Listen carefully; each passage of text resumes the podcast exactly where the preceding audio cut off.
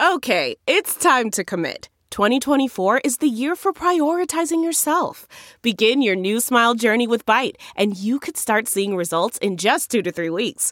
Just order your at home impression kit today for only $14.95 at Byte.com. Byte Clear aligners are doctor directed and delivered to your door. Treatment costs thousands less than braces. Plus, they offer financing options, accept eligible insurance, and you can pay with your HSA FSA. Get 80% off your impression kit when you use code WONDERY at Byte.com. That's B-Y-T-E dot com. Start your confidence journey today with Byte.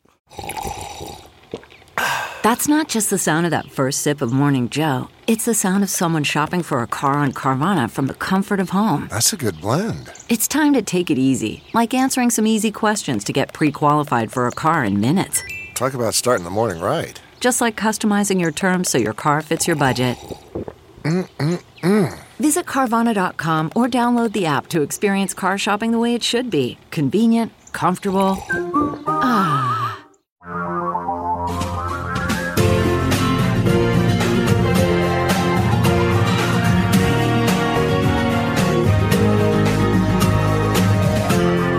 This is the Thom Hartmann Program. The word is in about the response to Joe Biden's speech. We have hit a turning point. This is the end of the era of Reagan. You know, I may be wrong, but I really believe that a couple of years from now, we're going to look back on this week and say, this was the week that everything changed. This was the week that things actually turned. And the fact that, a, you know, kind of an old line, quote, moderate Democrat like Joe Biden has taken these very progressive positions and is enthusiastically promoting them tells me that the entire party is on the verge of major change or has already experienced major change. We now have an opportunity, I think, now that Biden has essentially declared war on Reaganism and the whole Reagan idea that government is some awful, remote, evil force that we all should be, you know, afraid of and hate. When Joe Biden came out and said, no, no, the government is us, it's we the people. So, what do we do with that? Well, I'd like to start out by suggesting that we should roll back Reagan's tax increases on the middle class. Now, you've heard me many times say I think that we should roll back the Reagan tax cuts. Of course, Reagan tripled the national budget simply by, by cutting taxes on very, very wealthy people. But what most people don't realize is that on 11 different occasions, Reagan raised taxes on people who back then made less than 30,000 bucks a year, which was, you know, kind of the high end of the upper middle class. That would be like 70, 80, 90,000 dollars a year in today's money. And he raised taxes on everybody basically making below that. And he raised taxes in addition on some very specific programs. In 1935, when the Social Security program was put into place, FDR and the, the logic of Congress at that time was Social Security is an insurance benefit. We don't charge taxes on insurance benefits. And this is an insurance against old age poverty. It's something that people are going to pay into throughout their working lives. It's going to be deducted from their taxes. Their employers will pay a matching amount. And so it shouldn't be taxable. Social Security money, if you if you lived on Social Security, if you received Social Security, if you either if it was because you were over 65 or if you were a young person in your 20s or 30s, but you had like my friend Michael Hutchison who was out running and slipped on an icy bridge and fell into a river, broke his neck, was paralyzed from the neck down for the rest of his life. He just you know he died just a few years ago. He used to be on this program fairly regularly talking about this extraordinary mystical experience that he had had back in the day, thoughts on what it means to be completely paralyzed. And and Michael lived on Social Security for the rest of his life. I mean, he had a few friends who, uh, you know, I sent him a little bit of money every month, and so were a bunch of other people. But, but mostly he lived on Social Security. Had this been pre-Reagan, there would have been no tax on it. Let's roll back that.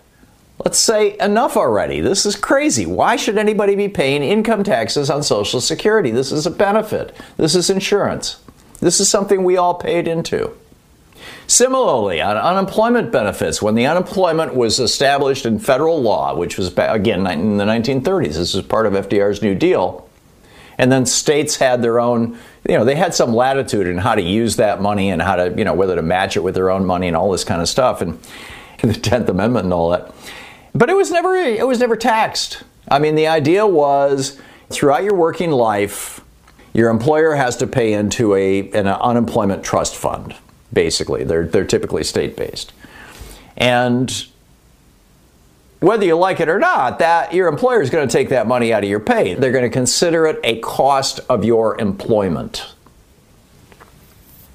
And as a cost of your employment, you know, essentially, okay, you know, that's that's been covered. So why should you pay taxes on unemployment benefits when you get them? You're unemployed. I mean, if anybody shouldn't be paying income taxes, it's people who don't have a job, right? And then finally, tips. Tips were never taxed. I mean, you know, back in the 60s when, when Louise was working at, at Howard Johnson, she put herself through college working as a waitress. Pull their tips together, figure out if they were going to split them up or not, all that kind of stuff, but the tips were not taxed. So in 1981, Ronald Reagan passed the biggest tax cut for billionaires and big corporations in the history of the world. He dropped the top rate tax rate from 74% to 28%, which pumped trillions of dollars to the top 1% in today's dollars. And the result was an explosion in the budget deficit the following year, 1982. And there were still some Republicans who were hysterical about the budget deficit. They saw it going from $800 billion to, you know, over a trillion dollars. And they're like, whoa, this could become a problem. We have to do something about this. And so Reagan and the Republicans got together and they said, okay, we're not going to repeal the tax break that we just gave to the millionaires and billionaires and the big corporations. So what do we do? Well, let's tax working people. So they put a tax on Social Security benefits. They said, hey, that's income, we'll tax that. They put a tax on unemployment benefits. They said, hey, that's income, we'll tax that. That's money in people's checking account. That's what you call income, right? And they put a tax on tips. And they said, hey, let's go after tipped workers. And by the way, because tips, because tips are now considered income, we can drop the minimum wage for tipped workers down to two bucks an hour. It had been separate and lower for some time. But, you know, hey, let's double down on all this. Also, you know, when Reagan came into the White House, and this is kind of peripheral to this, but when he came into the White House, if you made under $8,500 a year in today's money, there was a 0% tax bracket. You paid no taxes at all. In fact, you didn't even have to file. Reagan did away with that altogether. No more zero tax bracket if you made less than $27,750, you had to pay up to a 15% tax rate. So Reagan really put the screws to working class people, and it's been that way ever since. And then finally, I'd say, you know, with regard to Social Security, not only do they need to stop taxing Social Security income, but they need to start using a cost of living adjustment like the CPI-E. Bernie's been all over this for years. You know, those of you who listened to the program for years back when Bernie used to be on, he would, he would talk about it constantly you know, why is it that the, you know, the cost of living measures the price of, of computers, Game Boys, and gasoline when seniors' principal costs are health care and food and housing? Well, let's put that together. Well, there is a, an inflation, you know, a cost of living adjustment number, it's called CPI-E, that the federal government actually compiles, but they don't use that for Social Security. They should. So, how about some tax breaks? How about returning to the era, the pre Reagan era of tax fairness. I mean, Reagan did, and the Republicans have done such a good job over the last 40 years of selling the American public on tax cuts are wonderful. So cool. Let's give some tax cuts to working people, or working class people, people who are retired, people who have lost their jobs, or people who are working for tips, and make unemployment benefits, Social Security benefits, and tips, as they were before Reagan, exempt from federal taxation. And by the way, let's do away with the millionaire cap on Social Security taxes and let the millionaires pay into the Social Security fund too. What do you think? Is this a start? Am I crazy? I know there's some conservatives out there who think I'm just plain old bat guano crazy, right? How dare you roll back anything Reagan had to say? If you think so, give me a call. You're listening to the Thom Hartmann program where we are occupying the media three hours a day, five days a week, right here.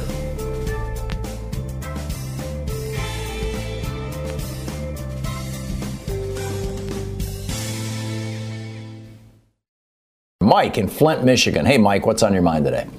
How to get it across to people that the minimum wage from 1971 until today, I, I went into the workforce in 1971. I worked at a gas station and I know for a fact the gas was 20 cents because I used to put the signs out, and we used to sell cigarettes for 35 cents. Minimum wage was a buck 15, and when you think about it, you know that's four gallons of gas and a pack of cigarettes for a buck 15. And I tell these students that my my sons are automotive instructors in high schools, and and I tell them that you know it's like how much can you get for minimum wage today, which you know at two dollars and fifty cents you're getting four gallons of gas and a pack of cigarettes is sixteen dollars, which is nowhere near what minimum wage is at seven twenty-five. And it's really hard to get Right. across, you know, that you could actually make a living at, at in 1971 at a dollar fifteen cents. I had a car that was only three years old, and I see these kids. You know, we're working on these cars in these schools, and they're they're driving junk that's 15 years old because they can't afford anything newer than that. So, you know, just your thoughts on you know what to tell people when they say, "Well, we don't need fifteen dollars. Those kids don't need to make that much money," but it does put money back in the economy. That's a great point. I remember 25 cent a gallon gas because I remember there was a gas station on the corner uh, down the street from our neighborhood that I used to walk by when my friends would go down to the. Uh, there was a big forest down there, and we'd go down play in the woods with a stream running through it and everything. And they always had a sign out that said four gallons for a buck, you know, four gallons for a dollar. And that was probably when I was 10. I mean, you know, that, that would have been, you know, in the late 50s, early 60s. Well, in the in the early 60s. Local stations used to advertise seventeen nine, but it was one ninety. It was a little cheaper grade of regular gas, but all the regular Yeah. gas around here was around twenty cents a gallon. We used, like I said, we used to put the signs out, and then at night when the gas station would close, we'd take a trip around the neighborhood and check to see what their prices were set at, and we'd always have it a penny Oh, yeah. lower when we opened up the next day. Mike, thanks for the story. I think your way of uh, saying it is great, and and uh, you know what I uh, I saw a headline earlier today that said that the you know gas is going to be up above three bucks a gallon pretty soon nationwide because gas prices are going back up. Apparently, because the big freeze shut down a whole bunch of refineries here in the United States. But you know, at three bucks a gallon, how many gallons of gas can you you know if you bought four gallons of gas, that's twelve dollars, right? Three, six, nine, twelve. Yeah. For people to understand it, you know. Yeah. Thank you, Mike. Sandra in uh, Omaha, Nebraska. Hey, Sandra, what's up? Hi. Well, in reference to the gas prices, I was I remember as an adult paying twenty seven cents a gallon for gas. that shows you Yeah, how old I am. Uh, in regards to Social Security, I I have to make sure that I overpay my federal taxes every year because the state of Nebraska expects me to pay them anywhere from a thousand to twelve hundred dollars every year, but they don't take it out of my Social Security. So that's twelve hundred bucks that I've got to come up with, and then the federal government, whatever they tax on it. But yeah, the state, some states do and some don't. But Nebraska really gouges you, and I could put that Yeah. money towards a whole lot of other things, but I can't.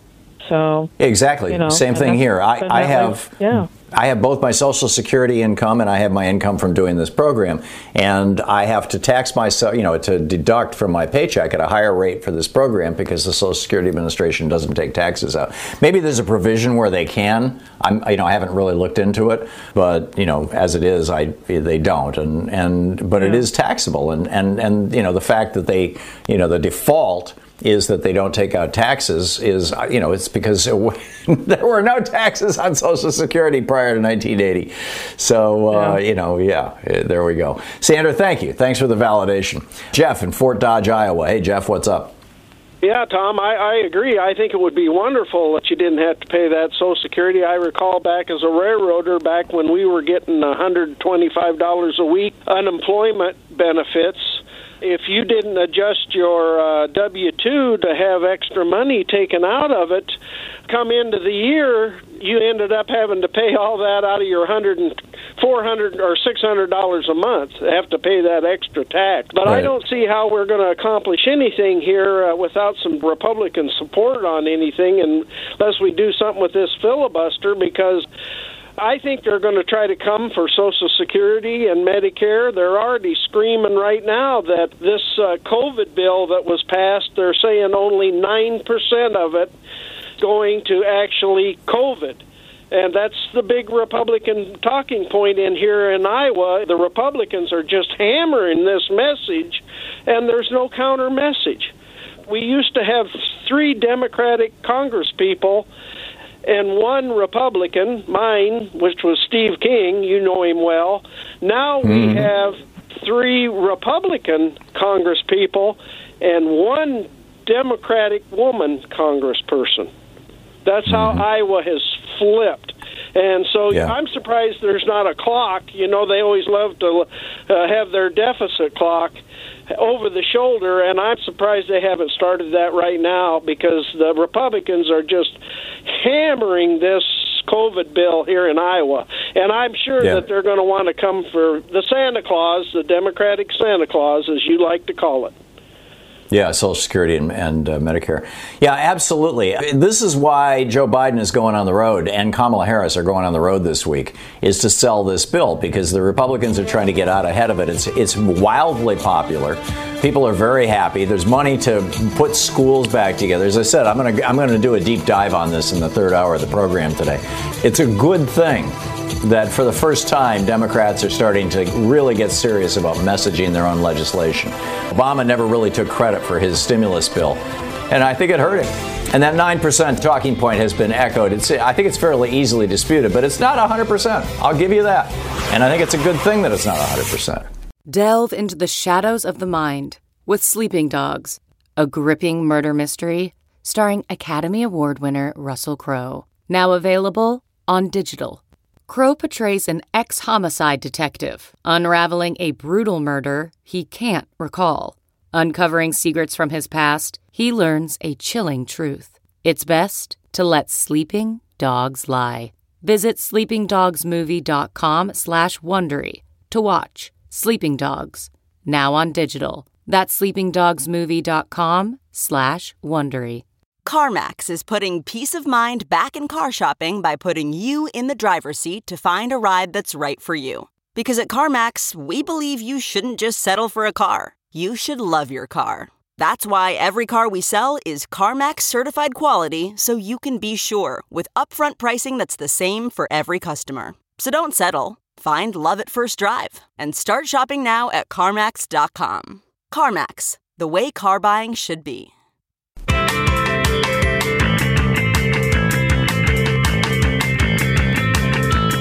We're talking about undoing these taxes, these insane, obscene, crazed taxes. And I also wanted to get into the end of the Reagan Revolution. I really think that the Reagan Revolution scheme to gut America's middle class is coming to an end. It's that one phrase that was in Joe Biden's speech. I'll get to that in just a second. But, you know, what most people don't realize is that the Reagan scheme to gut the middle class actually had a philosophical basis. It's kind of the spine of my book, The Hidden History of American Oligarchy, which has all the footnotes and sources and everything else in it for you know any details you want on this. But back in 1951, Russell Kirk published this book called The Conservative Mind, and the first chapter was devoted to Edmund Burke, who was the conservative uh, British philosopher and politician back in the late 1700s. Thomas Paine visited him for two weeks on his way to, to France to get arrested in the French Revolution. And Paine was so outraged by Burke's arguments that he wrote an entire book rebutting them called The Rights of Man. Burke was defending, among other things, Britain's restrictions on who could vote or participate in politics based on wealth and land ownership, as well as the British maximum wage. That's right, the maximum wage. Burke and his contemporaries in the late 1700s believed that if working class people made too much money, they would challenge the social order and collapse the British form of government. So Parliament passed a law making it illegal for employers to pay people over a certain amount so as to keep wage earners right on the edge of poverty throughout their lives to prevent social unrest. So Russell Kirk and his followers, now this is again back in the 50s, they said, you know, if the American middle class, which at that time was growing faster, more rapidly, and larger than any middle class in the history of the world, this was like late 18th century England during the beginning of the Industrial Revolution in Europe. Same thing was happening there, and so the British put into the place these maximum wage laws. And Kirk said if the middle class gets too rich, young people are going to stop respecting their elders.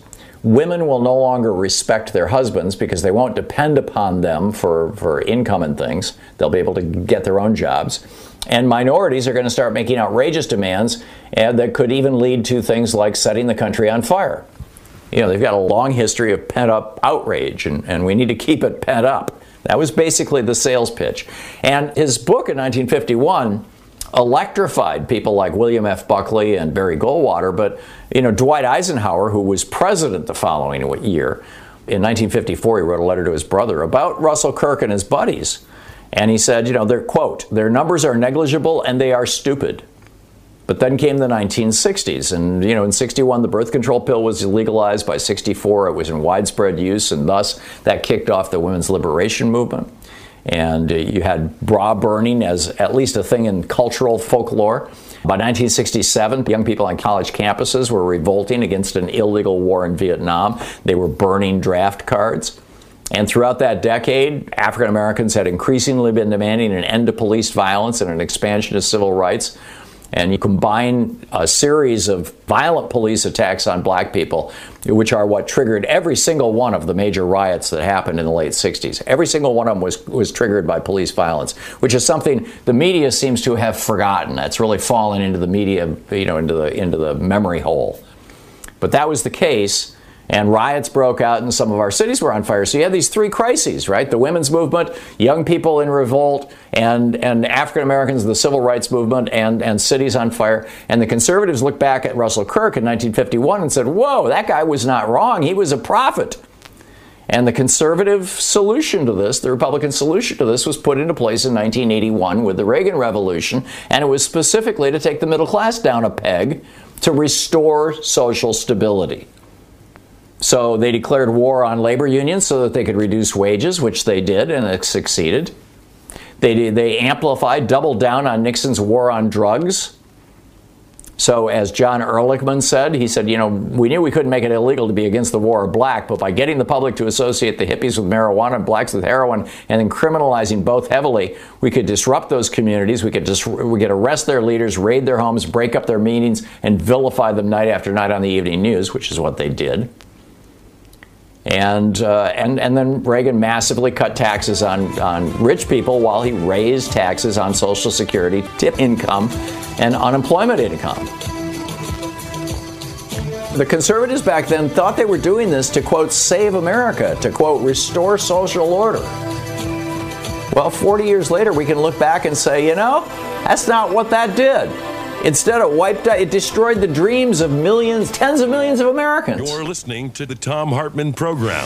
In fact, I would argue over the last 40 years, hundreds of millions of Americans' dreams were destroyed by the Reagan Revolution. It's time to reverse the Reagan Revolution. Dave in Federal Way, Washington. Hey, Dave, what's up? You know, you were talking about a lot of uh, Reaganism and conservatism is based on a philosophy. I worked with a guy in Afghanistan. He was a young guy I mean, he was a captain. He was in the special forces. I mean, there's no way you could say he was unintelligent, but his philosophy was so repugnant to me, and I'm sure mine was repugnant to him, that we really didn't get along too well. But I could never get him to flex. Even, I mean, it was very important to him. He thought it was very unjust that homeless people were not uh, paying taxes he believed that everybody should pay something, and and and I, I you know I drilled down on that, and I I came to the conclusion it was based in his uh, religious theology because he was a smart guy. He he learned Arabic just to proselytize Christianity. He was really he wow. had two or three languages. He, yeah, he's a smart guy. But he I, I was amazed at how young he was and how completely adamant he was about this idea, and and I think it traces back to uh, a Protestant. He was a Protestant, and it's their interpretation of uh, tithing to the temple. I mean, there is no mm-hmm. tithe that is unworthy. I, of, you know, to the temple. I, I don't know Reagan's house right. on the hill. That, but anyways, I wanted to say, as far as Reaganism goes, I don't see how. Um, I mean, I, I'm all on. I, I completely am with you, Tom. I hope Reaganism is going away. Okay, but I'm a little bit uh, cynical because of, uh, or skeptical because of. Um, I don't see how it's going to be possible without a more robust union presence. Because what is going to incentivize these CEOs? Like, I, I understand there's a whole stakeholders versus shareholders debate, and I respect that debate. And I'm not sure you you will shape my opinion on all that. I think, but I just don't see how. Um, Here's a news flash for you, Dave. Go ahead. The Financial Times reported over the weekend, or, perhaps it was later on Friday. I didn't have time to mention it on the program on Friday uh, before I got off the air that Marco Rubio is now supporting the unionization of that Alabama Amazon uh, warehouse. And that's huge, right? A guy who is like one of the one of the five serious contenders for Republican nomination for president in 2024, former uh, you know two-time Republican uh, candidate for president, Marco Rubio, is supporting the union effort in Alabama. Uh, if that if that warehouse, if that Amazon warehouse goes, it's going to be the beginning of a whole bunch of dominoes falling. And and I think you're going to start seeing efforts in in purple states, you know, like in Michigan, the, the legislature is still controlled by Republicans. We'll see how long that lasts. But I think as these states get back under control of Democrats, Wisconsin's another one, um, you know, where they've got Democratic governors because the majority of people in the state are voting for Democrats. But even though the majority of the st- people in the state vote for Democrats because of gerrymandering, the Republicans still control the legislatures. I think we're going to start seeing that stuff change. And if H.R. 1 passes, which ends gerrymandering, that kind of stuff will pass quickly. This, that's how important that piece of legislation is. And, and then you're going to see union rights restored. I, I, I just think we're right on the edge of this.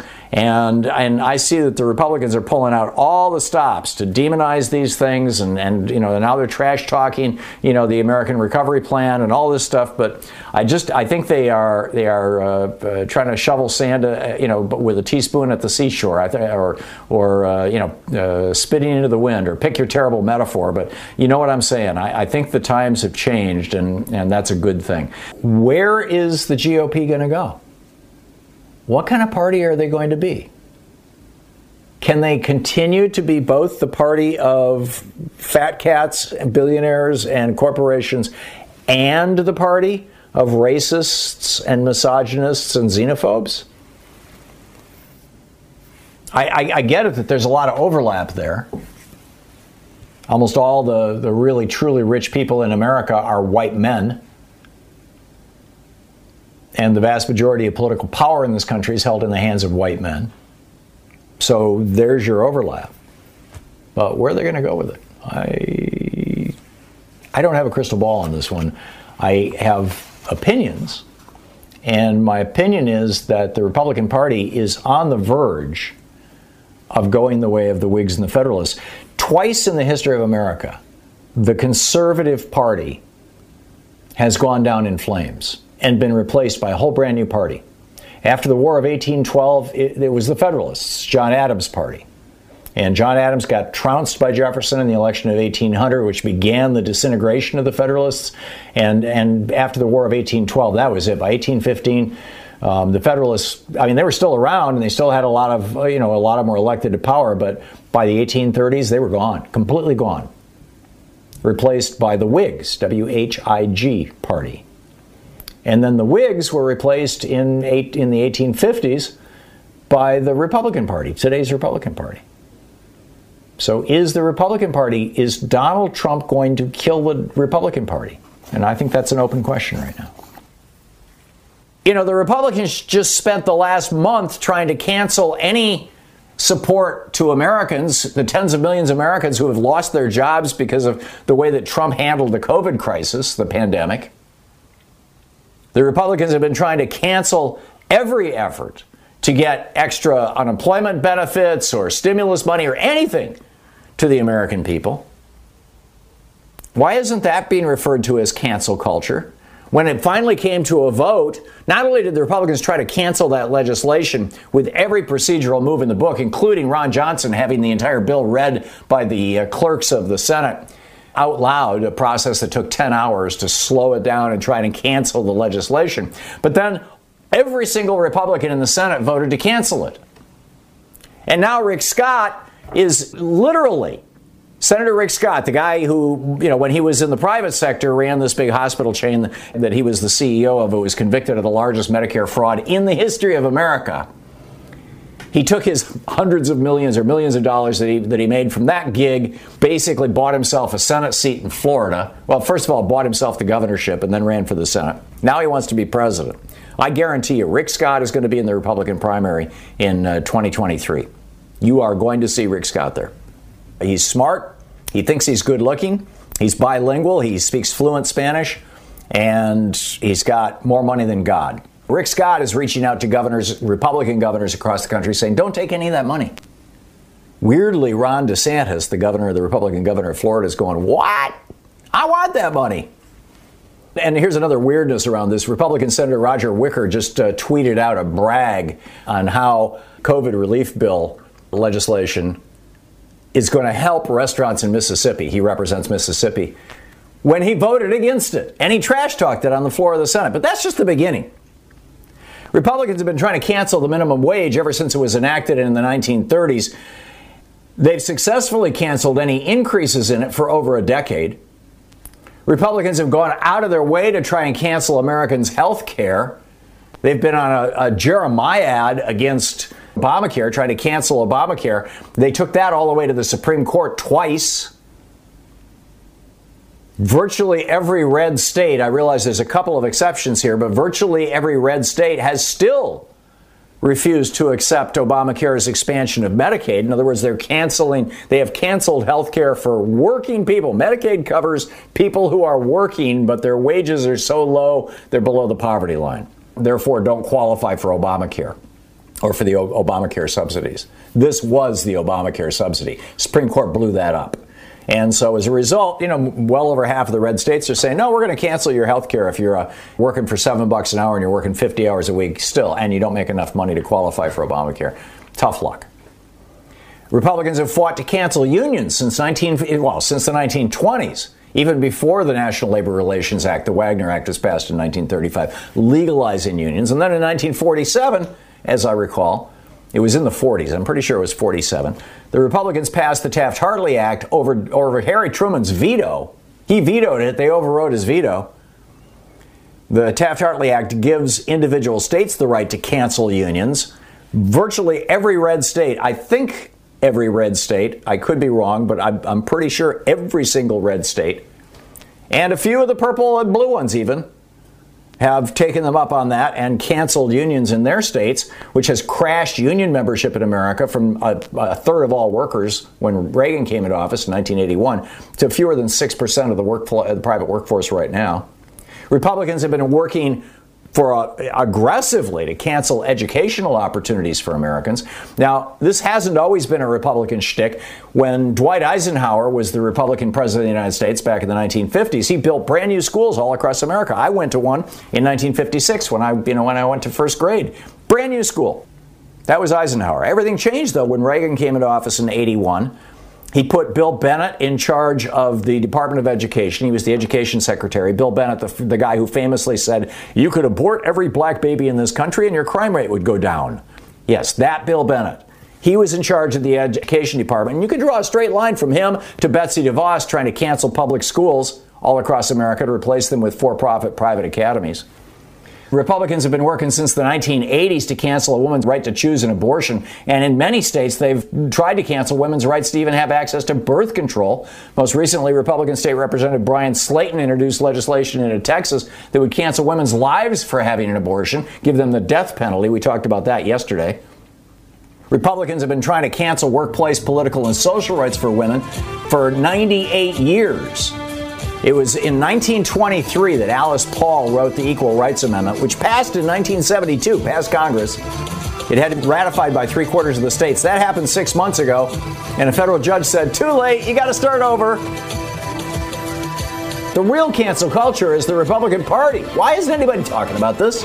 If I'm missing anything, let me know right? what what else are Republicans trying to cancel? Let's uh, have a conversation about cancel culture. You'll recall a few weeks ago when this came the the meme of the month over on Fox News, I was kind of dismissive of it. Oh yeah, sure, you know, this is just snowflakes. But there actually is a cancel culture.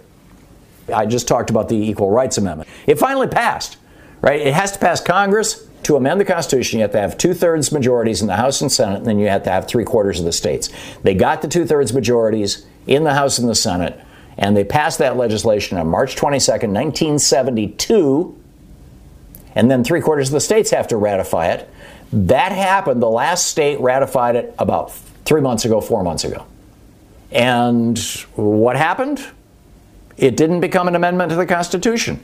Instead, a federal judge ruled that uh, you guys waited too long. 1972 was like 50 years ago. You waited too long. Sorry. And it's going to go to the Supreme Court. But so far, you know, the Republicans have succeeded in canceling this. I mean, they, they fought it consistently. Republicans have been trying to cancel your clean air since the 1970s when the EPA came into law over Richard Nixon's threatened veto. Every Republican administration since then has done everything they could to weaken it. Since 1972, when Richard Nixon did veto the Clean Water Act, although Congress overrode his veto, you know, they've been trying to cancel your right to clean water. Donald Trump, in fact, was very proud of the fact that the first piece of consequential legislation he signed, and really outside of his tax break, the only piece of consequential legislation he signed, was a, uh, a House Senate joint resolution that allowed coal mining companies to dump their toxic waste directly into streams and rivers which floods downriver cities with mercury and cadmium and other substances that we know are neurologically destructive to children. Pretty much every Republican legislator alive today has spent pretty much their entire political career trying to cancel the right of LGBTQ Americans to get married. And at the state level, there have been hundreds of attempts to even go beyond that and say that uh, gay couples, gay married couples, can, uh, you know, they're trying to cancel adoptions. They're trying to cancel foster parenting for these folks. Over the past year, Republicans have been trying to cancel our, you know, uh, well, they, they, in fact, they have. And this is kind of the saddest part. Republicans have canceled the lives of a half million Americans. And they did it with rhetoric like, oh, it's just like the flu. And no, we're not going to mandate a mask. That's freedom. And Kristi Noem, yeah, you know, half million bikers Come to the Dakotas. Won't it be great? Right. Cancel a half million lives. They're trying to get average Americans to cancel the COVID vaccine. The, the, the big meme right now over on right wing media is that, you know, this vaccine might be dangerous. Several states now that have canceled the mask mandates. Texas is the most famous with Greg Abbott. So they canceled the mask mandate and they're going to cancel the lives of thousands of their citizens. People are going to die because of this. And they're also you know, canceling the ability of many small businesses to run with any kind of efficiency. You've got people who own restaurants and bars whose employees don't want to get COVID. They don't, and even if they're young and healthy, they don't want to take it home to, to family members who might not be. And so those restaurants and bars have been really happy that they can say, sorry, you can't come in here without a mask. And now, because of what Greg Abbott did, they, you know, they can say that, and people will say, screw you and they're, they're having to become the mass police. In Oklahoma, the Republican controlled House of Representatives yesterday tried to cancel the lives of Black Lives Matter protesters. They passed a bill that would decriminalize killing protesters by driving a car into a crowd if the guy who drove the car, a man or woman who drove the car, was fearful about the crowd criminalize being in the crowd. If you are blocking traffic, it's now you can now go to jail for a year and five thousand dollar fine. I mean, these are variations on Florida's Republican stand your ground law that gave George Zimmerman the right to the so-called the right to kill Trayvon Martin because he was black and therefore looked threatening to Zimmerman. And perhaps most troubling, of course, is that the Republican Party is trying to cancel your vote. If you're poor, if you're black, if you're Hispanic, if you're a college student, if you're a Social Security voter, if you make less than you know twenty, thirty thousand dollars a year, the Republicans over 200 pieces of legislation going through 40 states right now. Georgia just outlawed souls to the polls. Iowa Governor Kim Reynolds just signed another big Republican cancel your vote. And the Supreme Court let Republicans cancel the voter registrations of over 20 million Americans just in the last decade. So, why is the media not talking about the real cancel culture? James watching Free Speech TV in Chicago. Hey, James, what's on your mind? Hey, Thom. I just want to use the word that a certain uh, talk radio host uses all the time. That's brilliant. I think that you know I often hear you talk about the Reagan tax cuts for the uh, rich, but you mm. really riffed on the Reagan tax hike for the middle class, and I'm glad. To, I, I hope that you would do that. Just add that to that Reagan tax, but just add that little phrase to that a little more often.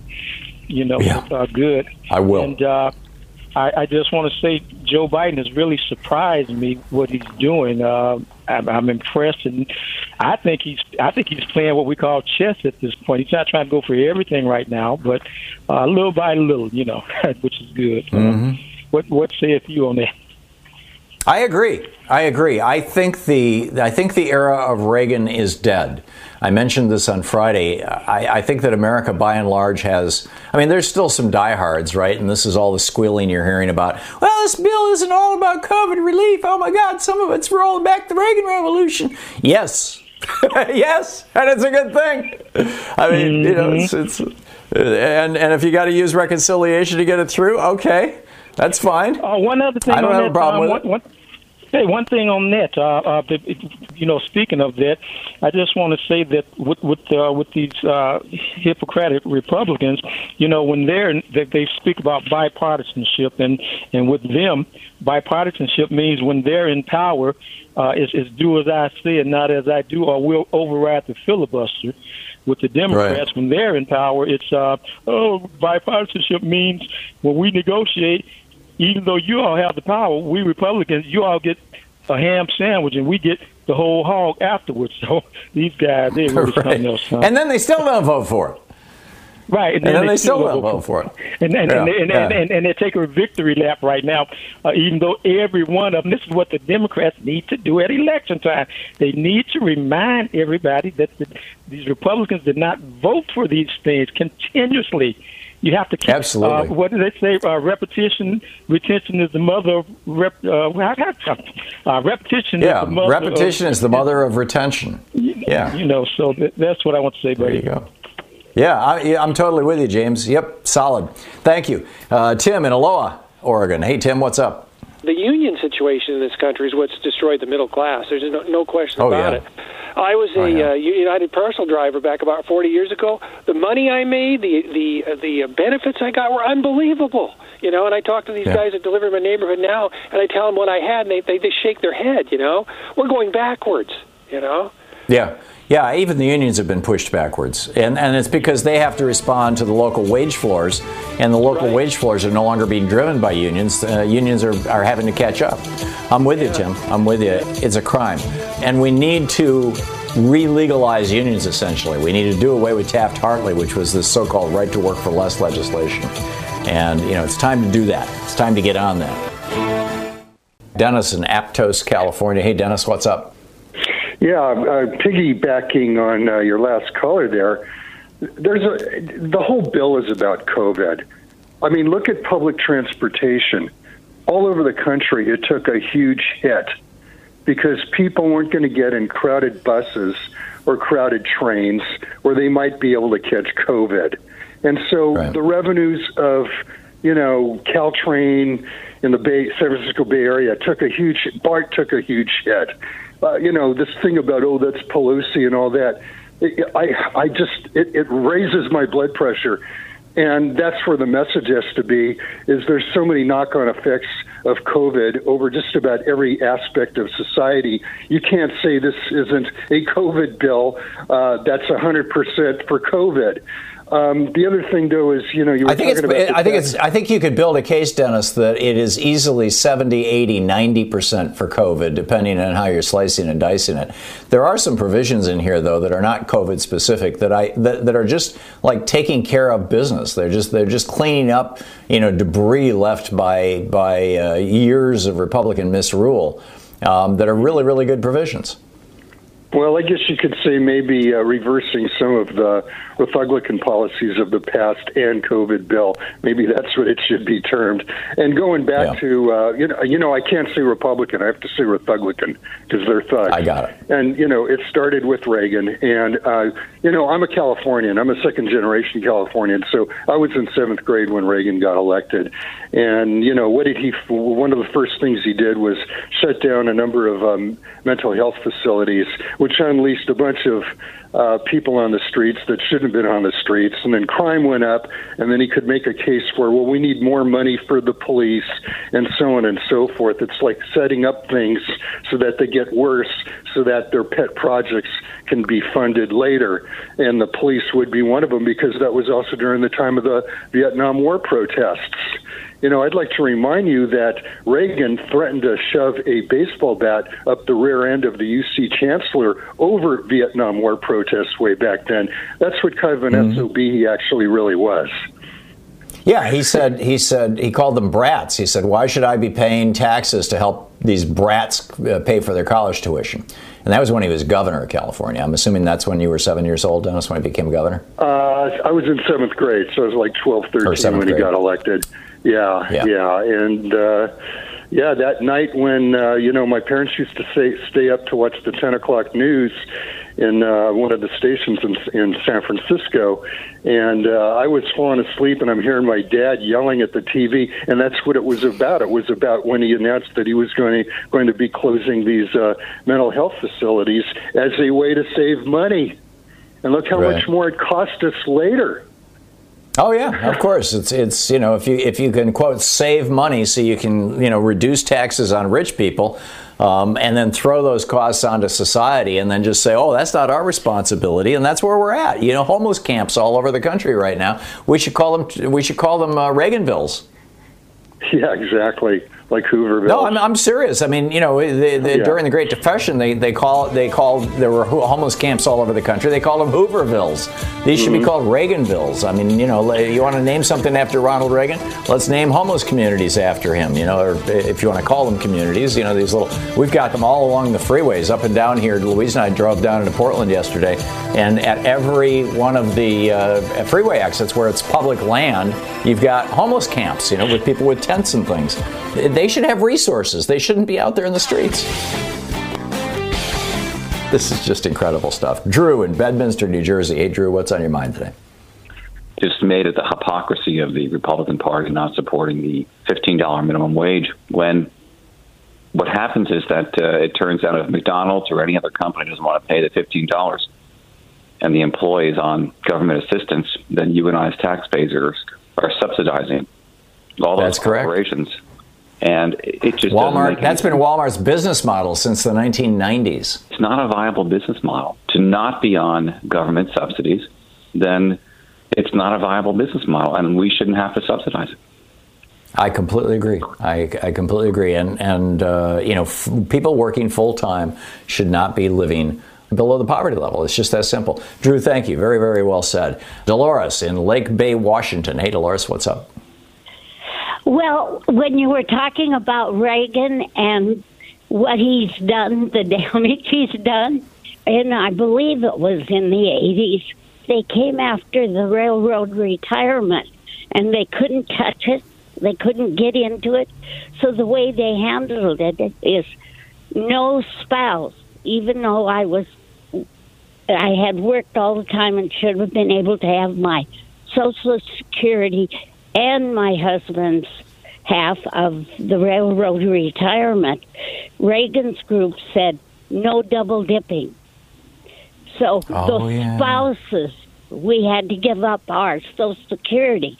Well, if I could have coll- if I could have collected now for the last twenty years, because I'm 85, if I could have collected the Social Security that I had put into with my railroad retirement, life would have been a lot easier. Yeah, you know, and, just, and, Reagan got that because he had to pay for his tax cuts. Exactly, and he double dipped into everything: the actors' pensions and everything else. But we, as middle class people, couldn't double dip. I remember that. I did not realize it hit the, the railroad retirements. I know, I believe it was hitting teachers too. I think it's crazy that they have put an income tax on Social Security. I think that that's just nuts. I think it's crazy that they that they are putting an income tax on unemployment benefits. I mean, for God's sake, people are getting unemployment benefits when they're unemployed.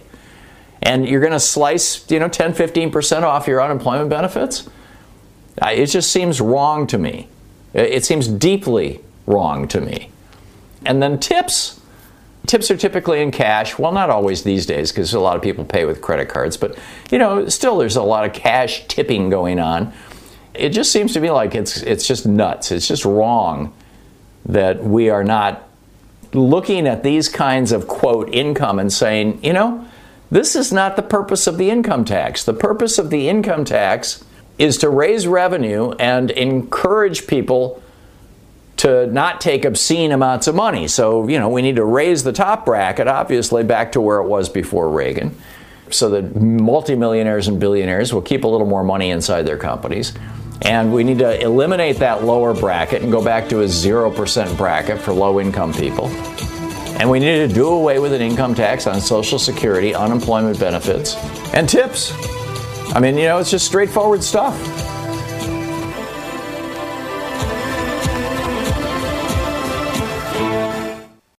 Quick math. The less your business spends on operations, on multiple systems, on delivering your product or service, the more margin you have and the more money you keep.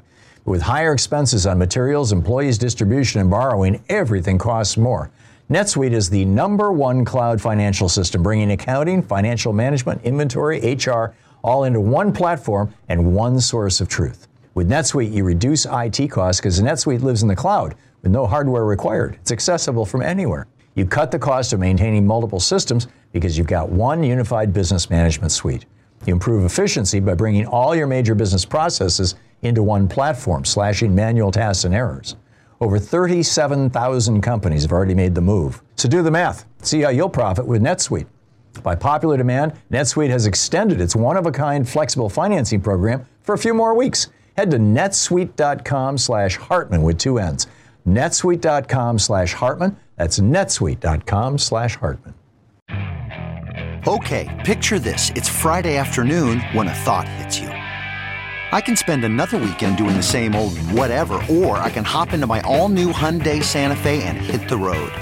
With available H-Track all-wheel drive and three-row seating, my whole family can head deep into the wild. Conquer the weekend in the all-new Hyundai Santa Fe. Visit HyundaiUSA.com or call 562 for more details. Hyundai, there's joy in every journey. Joe in Robertsville, Missouri. Hey, Joyce, what's on your mind today? Or Joe, excuse me. Hey, Joe, what's on your mind? Uh, earlier, you were talking about tax taxes and tax cuts. Mm-hmm. And I was wondering uh, why Congress does not go after the Reagan, Bush, Trump, and during the Clinton era uh, tax cuts that the Republicans, I mean Republicans, had pushed through. Get rid of those. Yeah, which which altogether add up to something like seven or eight trillion dollars. I don't know why they don't either. The Republicans are complaining about we don't have money. There's the money if they want to get to it. I, I completely agree. Enjoying your show and enjoying Thank the show you, Joe. for years. You have a wonderful day. Thanks, you too. And there is a report in the news today. I, I briefly mentioned it, I, I believe, in the second hour, that the Biden administration is looking at tax increases. And they will not be tax increases on you and me. They will be tax increases on people making over $400,000, which is what Joe Biden promised during the campaign. You'll recall, Donald Trump was going, he's going to raise your taxes. And Biden was like, yeah, if you make over 400 grand, we're going to look at that. Well, apparently they're getting very serious about it, and I think that that's just a fine thing. Thank you very much. Dave in Pittsburgh, Pennsylvania. Hey, Dave, what's up? I have to respectfully disagree with you. I don't think it was Reagan that started the wholesale lying for the Republicans. I think it was Nixon. Yeah, okay. I'll, I'll, I'll give you that. I must say, a long time, uh, first time getting through to you, Thom. Keep up the good work, sir. Thank you, Dave. Thanks so much. And and yeah, I you know yes, Nixon was lying. In fact, John Ehrlichman. I, let me just read this quote to you, uh, Dave. You'll you'll appreciate this. Um, and, and it's it's uh, from the piece that I published on Sunday. Um, and uh, let's see here. Here it is, right here. Uh, John Ehrlichman told this to reporter Dan Baum uh, back about a decade or so ago. He says, Uh, he was talking about that era. He says, You want to know what this was really all about? The Nixon campaign in 1968 and the Nixon White House after that had two enemies the anti war left and black people. Do you understand what I'm saying? We knew we couldn't make it illegal to be either against the war or black, but by getting the public to associate the hippies with marijuana and blacks with heroin and then criminalizing both heavily, we could disrupt those communities. We could arrest their leaders, raid their homes, break up their meetings, and vilify them night after night on the evening news. And did we know that we were lying about the drugs? Of course we did. That was John Ehrlichman, the chief. I think he was chief of staff in the White House. He was, you know, the right hand man to Richard Nixon. So, Dave, I agree. I do Dave, have a, one quick question though. Wasn't Sure, go um, for it. Reagan the one that um, basically didn't have to tax the stock options? So why don't we bring that back? Yeah, there you go. Yeah, he, he cut tax, uh, the capital gains tax. Yes, and I didn't know about options, but uh, yeah, there's there's a whole bunch of loopholes, the, the Wall Street loopholes, essentially. Thank you, Dave. Kevin in Plummer, Idaho. Hey, Kevin, what's on your mind today? Reagan was an SOB. And Yeah, I'll go with I that. agree. And I agree with everything you've said on how he taxed tips, unemployment, Social Security. And I just wanted to put a little past here. My mom raised us three boys on her waitress tips. And I remember when she would get home from work and remove her tip apron, and us kids would count her tips quarters, dimes, nickels, and even pennies, very seldom any paper money. And this was what we lived on. Each count was maybe five to ten bucks. She never really relied on her checks as much as she did her tips. The checks were kind of chump change. And my wife, my wife also put herself through college and spent a year in Europe on her waitress tips. Um, and I worked construction through my life and was on and off unemployment most most you know especially in the winters. I live in the North Country and they never taxed the unemployment and it was just barely get by then. But once they went to taxing it in the it was it was after Reagan, you know, mid 80s.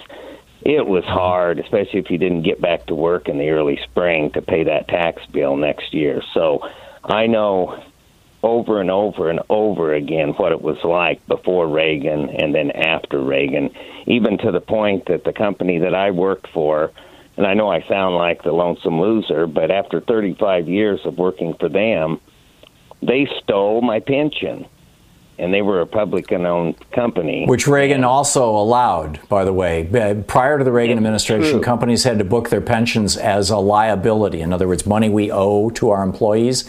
Reagan flipped that so that they could book their pensions as an asset. In other words, money that a pile of money sitting in our checking account. And so then when companies declared bankruptcy or when companies got acquired by other companies, that pension money just f- suddenly ceased to be pension money and just became the property of either the the the, the, the bankruptcy uh, court or you know and, and the and the stockholders who were getting getting paid off or you know the new stockholders of the new company. And and that's how so many people got screwed pension wise you know young people listening right now if you're listening to this program and you're not old enough to remember what America was like before Ronald Reagan listen to Kevin. Back to you Kevin for a final point That's exactly what they sold. The guy sold out at the very end. For the last four or five years, I had to go do my own thing to make up to have some money to, you know, help my Social Security out because that's all I get.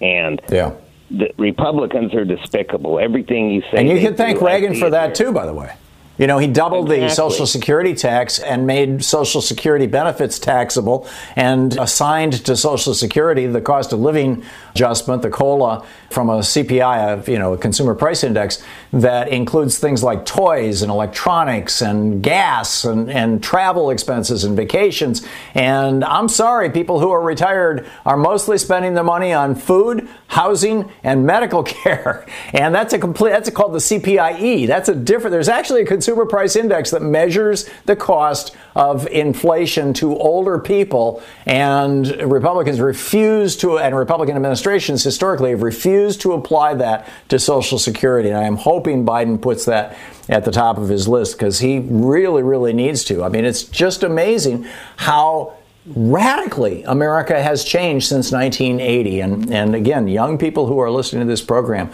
um, you know, the, you need to listen to people like Kevin who've been there, who, who have lived through it, who experienced it, who saw, you know, and the other caller earlier was talking about his union experience. And, and and like that. Kevin, thank you for the call. I mean, this is this is where we're at right now, and I really believe that when Joe Biden a couple of nights ago, you know, what was it, last Thursday, I think he gave his speech, and he said, "The government is us. It is we the people." Barack Obama never said that. Bill Clinton never said that. They were still living in this world where the Reagan paradigm was dominant, even in the Democratic Party. And Biden has said, screw that, that we are going to take on Reaganism head on. We are going to fight that battle. And this is the opening cry. That was the Declaration of Independence from Reaganism. You're listening to the Thom Hartmann program. And it is, as Joe Biden would say, a big friggin' deal. It really and truly is.